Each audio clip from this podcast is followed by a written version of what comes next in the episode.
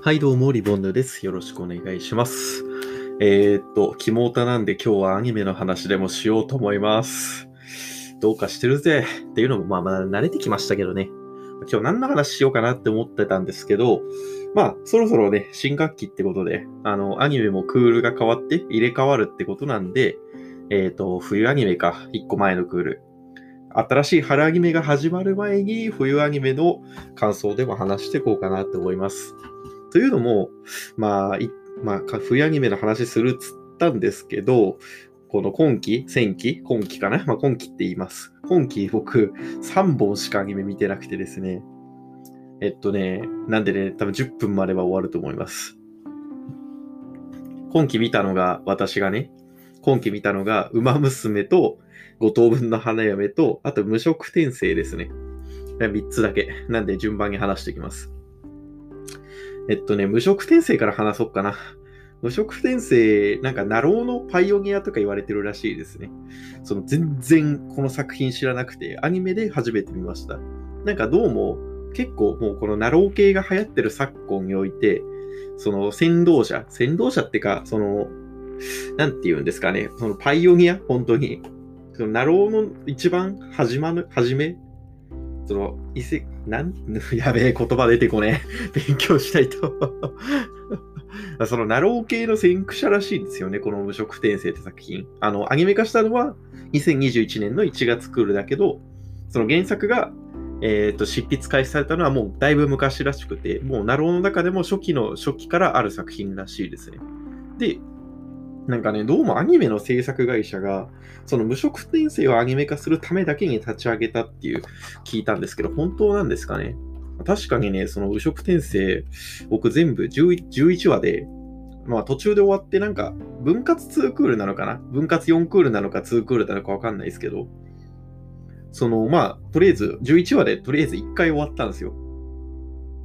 まあね、そのね、なんつうの、最初の11話、本当に、なんていうか、その序章みたいな感じのストーリーなんですよ。その主人公ルーデウス君っていうんだけど、なんか、まあ30代ぐらいのおっさんが、まあ自己死して、まあ武職転生する、異世界転生するっていう、もうこのナローのテンプレートみたいな感じから始まるんだけど、なんか0歳赤ちゃんからもう普通にスタートして、なんていうの？えー、11話、そのワンクール目が終了した段階で、多分まあ10歳とかそんぐらいなんですよ。10歳、11歳ぐらい。本当にその赤ちゃんから3歳、5歳、7歳、10歳みたいな感じで、もうちょっとずつ成長しながら、その中でいろんな変化が世界っていうか、そのルーデウス君の周りで起きるっていう、本当になんていうの、異世界で生きるみたいな感じの作品なんですよ。まあ、その異世界は当然剣と魔法の世界なんですけど。で、主人公は、えっ、と、特別な才能を持っている。なんかどうも、後から調べた感じ、確かに主人公は特別な才能を持ってるけど、上には上がいるっていう調整らしいですね。バランス。その、主人公がもう絶対最強で誰も知らない英知を持ってるとかそういうやつじゃなくて、主人公は確かに才能がある側のキャラクターだけど、えっ、ー、と、まあ、上には上がいるみたいな、そういうバランスで作ってるらしいですね。でね、まあ、この無色転生ね、すげえなんかね、じっくりやってるんですよね。11話経って。本当になんつうの、何も物語が進まないうちに、その11話、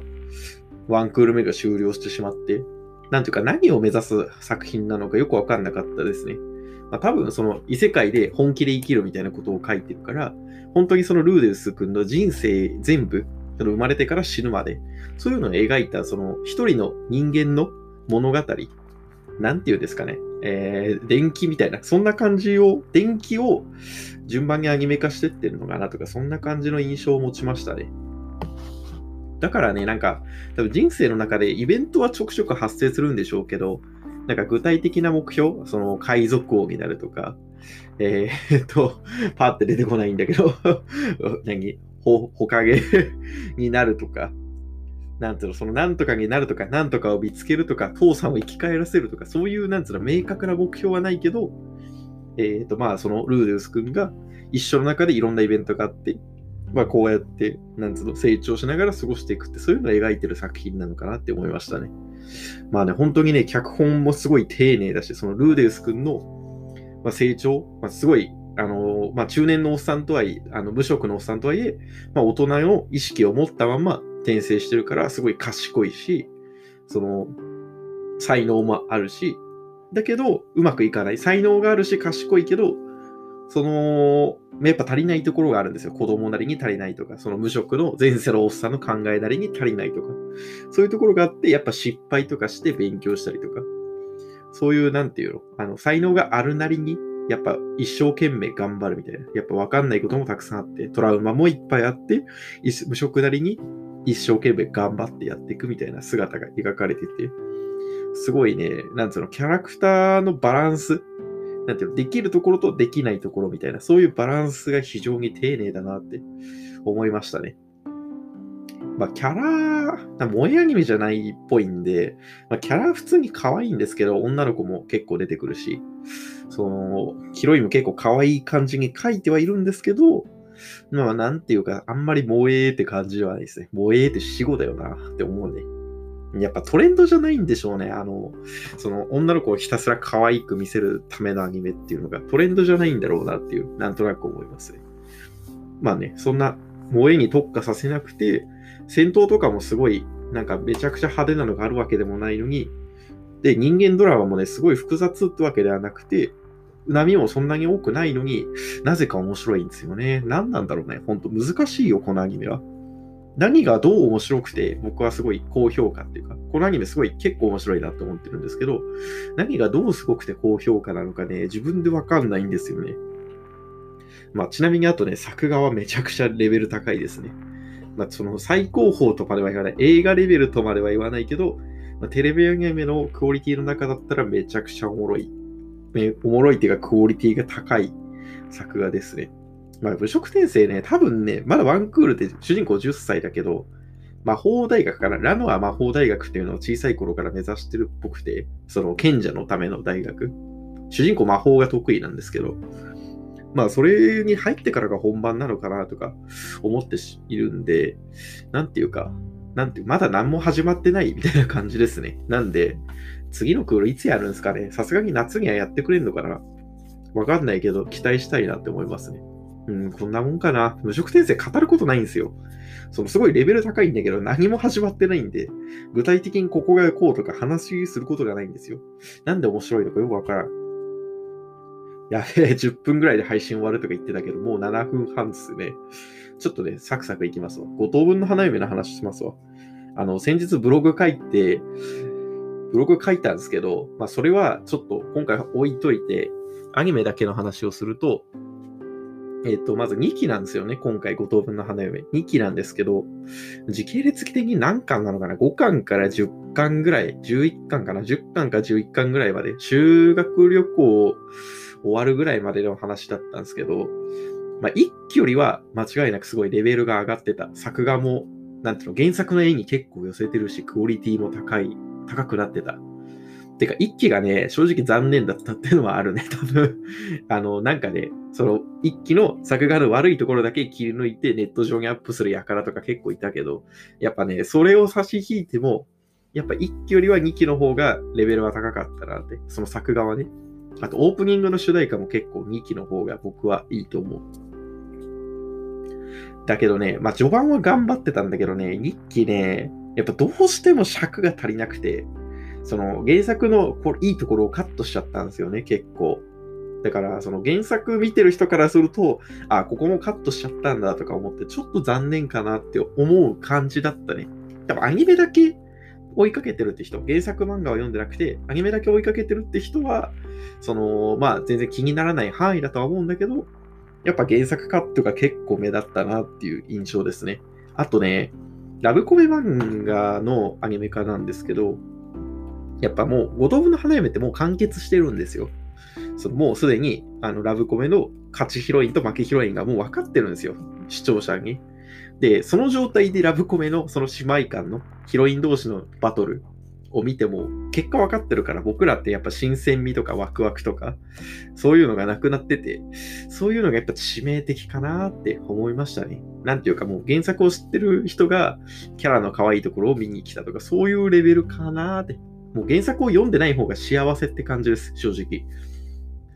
あの決して五等分のアニメ、クソアニメじゃないんですよ。五等分の花嫁のアニメ。クソアニメじゃないんですけど、やっぱ原作を読んでしまうと、結果を知ってるし、カットしてるところ多いから、ちょっと残念かなって 思ってしまいましたね。ただ、一期よりは間違いなくクオリティが高い。あの、ヒロイン、あの、2の可愛いよね。2、次女、次女、2の可愛いよね。いや、本当に。2期はね、1期はね、多分ね、あの、オタクたちみんなミクが好きなんですよ。間違いない。これはしょうがない。一期の段階ではもうミクが好きってなるのは仕方がない。そういう展開だから、一期の、その、第1巻から第5巻ぐらいのアニメ化の範囲じゃ、どうしてもそうなっちゃう。けど、やっぱ2期の範囲になると、いろんなキャラクターが結構魅力を発揮しだすので、で、その、多分人気、ミクだけじゃなくて、いろんなキャラクターに散っていくんですけど、特に2のはね、2期の範囲はめちゃくちゃ高火力、あの、なんつうの、あの、なんていうの、とんでもねえ、あの、インファイトぶっ放してくるんで、そう、あの、オタク、僕みたいな特技ね、もうね、ツンデレが大好きなんですよ、僕。もうね、古いオタク、もう10年選手のオタクだからね、そのツンデレとかね、単純な属性のキャラクター、昔からいる、その単純なツンデレとか クーデレとかヤンデレとかそういうね、シンプルな属性のね、キャラクターが一番好きなんですよね。なんか今のキャラクターって結構ね、難しい。いろんな属性の絶妙なね、複合みたいなキャラが多くて、なかなか難しいですよね。た例えばミクとかもそうだよね。五等分の花嫁の。な、何デレなんですかね、あれ。なんつうの、髪型とかもさ、普通のロングだけど、目隠れでもないし、けどなんかちょっと暗い雰囲気の髪型だし、かといってなんつうの、小動物系っていうのもちょっと違うし、クーデレとも違うし、何なんだろうねって。結構なんかね、何系属性のレッテルを貼るのが難しいキャラが結構多くてですね、最近のアニメ。そういうのと比べるとね、ニノは非常に単純。そのツンデレの、まあ、ツインテールの、えっ、と、なんつうの、主人公好き好きアピールでパワーで押してくるタイプ。もうシンプルですよね。オタクね、あの、自分のことが好きになってくれるね、女の子が一番好きだからね、こういうのがね、やっぱ刺さるんですよ。だね、そういう意味ではね、うん、リキ、個人的には結構満足ですね。その、ニノが可愛かったってことだけは、もうめちゃくちゃ評価してる。まあ、ただ、その、やっぱ原作を知ってる身からすると、ちょっと残念かなぐらい。まあ、50点かなっていう感じですね。決して見て損する。あの時間を無駄にしたとか、そういうレベルではないですけど、うんって感じでしたね。最後、馬娘の話しますか。えっ、ー、と、まあ、娘なんですけど、まあ、これも2期なんですけど、えっ、ー、と、神アニメですね。間違いない。多分、今期っていうか、今期1位なのは間違いなくて、多分今年、2021年一番面白いアニメ何？ってなって、馬娘ってなる可能性も十分ある。多分ね、もう、なんつうの、今年の派遣アニメ決まったなレベルの可能性すらありますね。いや、まあ、そんぐらいね、非常にレベルが高かったですね、その馬娘の2期は。まあ、1期もね、2018年放送なんですけど、1期もね、僕見ててすごい好きだったんですよね。けど、1期の範囲だと、まあ、神アニメまでは言わないかな。良作。まあ、人に十分勧められるけど、まあ、色物系だし、まあ、好みの差はあるかなぐらい。まあ、僕はすごい好きだった。その、友情、努力、勝利みたいな。あの、まあ、結構ね、ゲテモノって言ったら失礼なんですけど、馬を女の子にするみたいな実在の作品のタイプなんで、やっぱちょっと、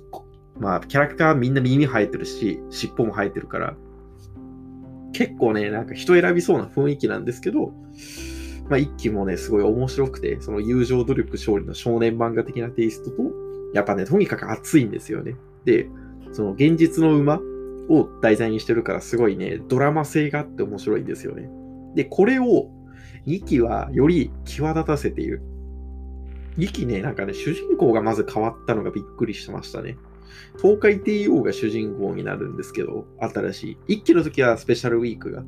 主人公だったんですけど、東海帝王に2期は主人公を変えて、スペシャルウィークは本当空気になるんですよね。まあ、だから最初ちょっと心配だったんですけどね、なんかね、すげえ脚本が激アツでね、その1話からもうフルスロットルなんですよ。もう具体的にどこがっていうとちょっと困っちゃうんですけど、そのね、熱い。もうとにかく熱い。し、曇らせ展開が結構ある あの、なんつうの、キャラクター、やっぱ東海帝王とか、3回骨折して4回目の骨折で引退した馬なんですけど、3回骨折して、その後 G1 で、えまあ、優勝する、勝つっていうのが、まあ、ドラマのある馬って言われてて、その主人公とかドラマのある馬って言われてて、本当にそれをワンクールかけて、その東海帝王が、そのみんなに愛されたっていう部分を描いてるんですけど、やっぱその中で苦難とか、東海帝王何回も骨折して、そのもう無理だろって言われ続けてたんですけど、まあそれでも逆逆風に耐えて、その奇跡を起こすみたいな、そのドラマの苦悩の部分って現実だと私たち一般視聴者からその見ててもわかんないんですよ。その現実の馬とか馬主さんとか、そのジョッキーの人とかがどれだけ苦労してるかなんて、まあ普段テレビとかで競馬見てる僕らにはわからないけど、やっぱそういうところの味付けをアニメはきっちりやってるので、やっぱそのドラマが、そのもともと競馬にあるドラマが非常に際立ったかなって僕は思いましたね。まあね、これはね、まあね、正直ね、5話目ぐらいまでは見てた、馬娘の2期、5話目ぐらいまでは、まあ、正直神アニメというにはちょっと足りないかなと思ってた。1期同様に結構面白いなっていう。めっちゃ面白いけど、まあ、そのワンクールの中にある面白い作品の中で、まあ、レベルが高い方かなぐらいに考えてた。まあ、今年一番はないだろうぐらいが思ってた。けどね、あの、ライスシャワーの回でね、僕は確信しましたね。その、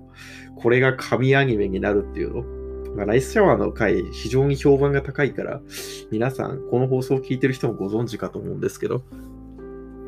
まあ、すごいね、ヒールと呼ばれた馬なんですけど、ヒールじゃなくてヒーローだっていうあの展開、もうね、あまりの熱さに僕ね、ニコニコ動画で6、7回ぐらいはね、周回しましたね。めっちゃ見てしまった。同じ回を。8話かな、確か。同じ回何回も見ちゃったね、本当に。あの、ライスシャワーの演出めちゃめちゃかっこよかったね。それと、その8話目と、あと10話目、その東海帝王が3回目の骨折して、もう諦めちゃった後に、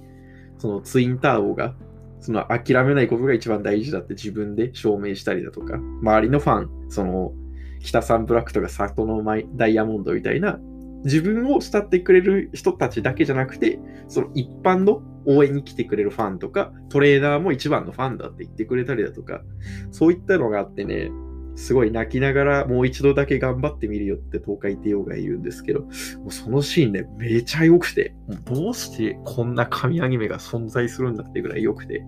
僕ね、そこもね、多分ね、6、7回ぐらいニコニコ動画で、その回は周回しましたね。なんかあれ、声優さん本当に泣きながら演技したらしいですけど、もう本当、迫真の演技ですよね。あれ。めちゃめちゃ良かったよ。もうね、どうしてこんなにいいアニメなんだろうって。もうね、10話目がピークすぎて、最終話もすごい感動的で面白いんですけど、10話目に比べるとちょっと霞んでしまって、肩透かし感がありましたね。いや、悪くないよ。最終話もめっちゃ面白かったよ。けど、10話目が良すぎて、ちょっと比較すると見劣りするかなって感じでしたね。で、まあ、あとね、2期ね、まあ、ストーリーも面白いことをながら、去ることながら、キャラもね、めちゃくちゃいいキャラがたくさん出てまして、その、あの、カノープスっていうチームがね、結構ピックアップされるんですけど、ナイスネイチャーは1期からいるんですよ。けど、他のキャラが結構、そのツインターボ、イクノ・ディクサ、ディクタス、マチカネタンホイザって、このカノープスの面々がね、結構目立つんですよね。で、こいつらがね、結構やっぱ熱いんですよね。ネイチャー、ナイスネイチャーってすごいずっとブロンズコレクターって呼ばれてて、その、勝てない馬なんですけど、やっぱ勝ちたいって、いつも3着だけど、自分も本当は勝ちたいって。で、東海帝王と実力差はあるけど、自分もライバルだって。すごいね、主張してくる、その熱いハートがありながら、もうね、めちゃくちゃキャラが可愛いみたいな ルックスも可愛いんだけどね、僕の好みのルックスなんだけど、そのね、やっぱ性格もね、めんどくさい女なんだけどね、可愛いんですよね。そのめんどくさいし、若干積んでる気味なんですけど、あの、なんつうの、結構思いやりがあったりとか、やっぱ素直に伝えるところは伝えるみたいな、そういうところがすごいいいですよね。なんか、ネット上では俺の彼女とか結構言われまくってますけど、まあ、分かりみがありますね。あの、俺の彼女っていう表現は。確かに彼女系だなって知らんけど。でね、やっぱビジュアルが可愛いマチカネタンホイザと、あとやっぱね、ネタキャラ要員のツインターネタキャラだけどね、決めるところは決めるからね、なかなかいいよね。あと美人枠。美人枠だけど脳筋だとかでね、イクノディクタスもね、キャラ立ってるし。あのチームはめちゃくちゃね、やっぱ人気出そうですよね。逆にね、一期の頃ライバルだったね、リギルの人たち。リギルってチーム、まあ、あの、マルゼンスキーとか、えっ、と、エルコンドルパサーとか、グラスワンダーとか、あの辺のキャラが空気になっちゃったな、ちょっと残念だったな。あとね、スピカ、主人公チームもね、かなり空気なんですよ。東海帝王と、その、えっ、ー、と、なんだっけ、メジロマックイーンか。メジロマックイーンが主人公キャラとして、スポット当てられ続けてる反動で、まあ、前作主人公のスペちゃん、スペシャルウィークはもうほんと空気だし、そのずっと泣いてるだけなんですよ。泣いて食べてネタになってるだけのキャラになってしまったし、ウォッカ、ダイワ、スカーレット、ゴールドシップも、まあそんなに目立った活躍はないし、サイレンス鈴鹿に至ってはほとんど出番ないからね。一気の頃あんだけ活躍したのに。もう本当ね、トレーナーとテイヨーとマックインしかほとんどスポットライトが当たってなかった。そんぐらいでしたね。もうね、なんか、もう本当にテイヨー、マックインとそれに関係のある人物で登場人物を固めたみたいなエピソードで、その一期のスペシャルウィークを主人公にした視点だと、東海帝王もメジロマックインも本当空気なんだけど、ライバルが違うからね。東海帝王の視点で当てると、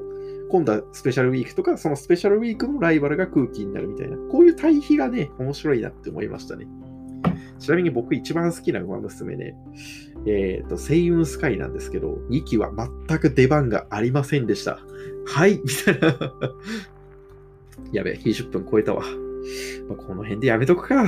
馬娘ね、多分ね、春アニメ始まるけど、多分、馬娘を超えるアニメなさそう。てか、多分ね、今年一番面白いアニメ決まった説あるね。どんぐらい面白かったかっていうと、多分ね、歴代で僕が見た中で5番目以内には入るかもしれない。まあね、白箱と、あと空よりも遠い場所。この2つより上はさすがにない。ちなみに言うと。だから、どんなに高くても3番手なんですけど、まあね、でも多分3番手から6番手ぐらいの間にはいる。だからそんぐらいのレベルだったね。もうめっちゃ面白いから、馬娘はおすすめです。あとアプリもね、あるしね、今は。でもね、アプリおすすめしません。あの、人生破壊される。面白すぎてね、もう馬娘しかやらなくなって、あの、人間らしい生活を失うんでやめた方がいいですね。はい。じゃあ、この辺でまとめます。えっ、と、まあ、冬アニメ、2021年の冬アニメ、僕は3本の作品を見ました。無職転生、五等分の花嫁、えー、馬娘の3本を見ました。で、無色転生は、まあまあまあ面白かったけど、えっ、ー、と、まだストーリーが全然、なんつうの、佳境に差し掛かってないんで、これから行きたいっていう要素が大きいです。五等分の花嫁は、まあ、つまんなくはないけど、やっぱちょっと原作を見てる身からすると少し物足りないかなって思いますね。ただ、一挙よりは作画も、えー、まあ楽曲とか、まあ、改善してる点も多々あって、クオリティは上がってるかなって思いましたね。で、ウマ娘はただの神アニメです。みんな見ましょう。以上です。じゃあ今日はこの辺で終わります。じゃあね、バイバイ。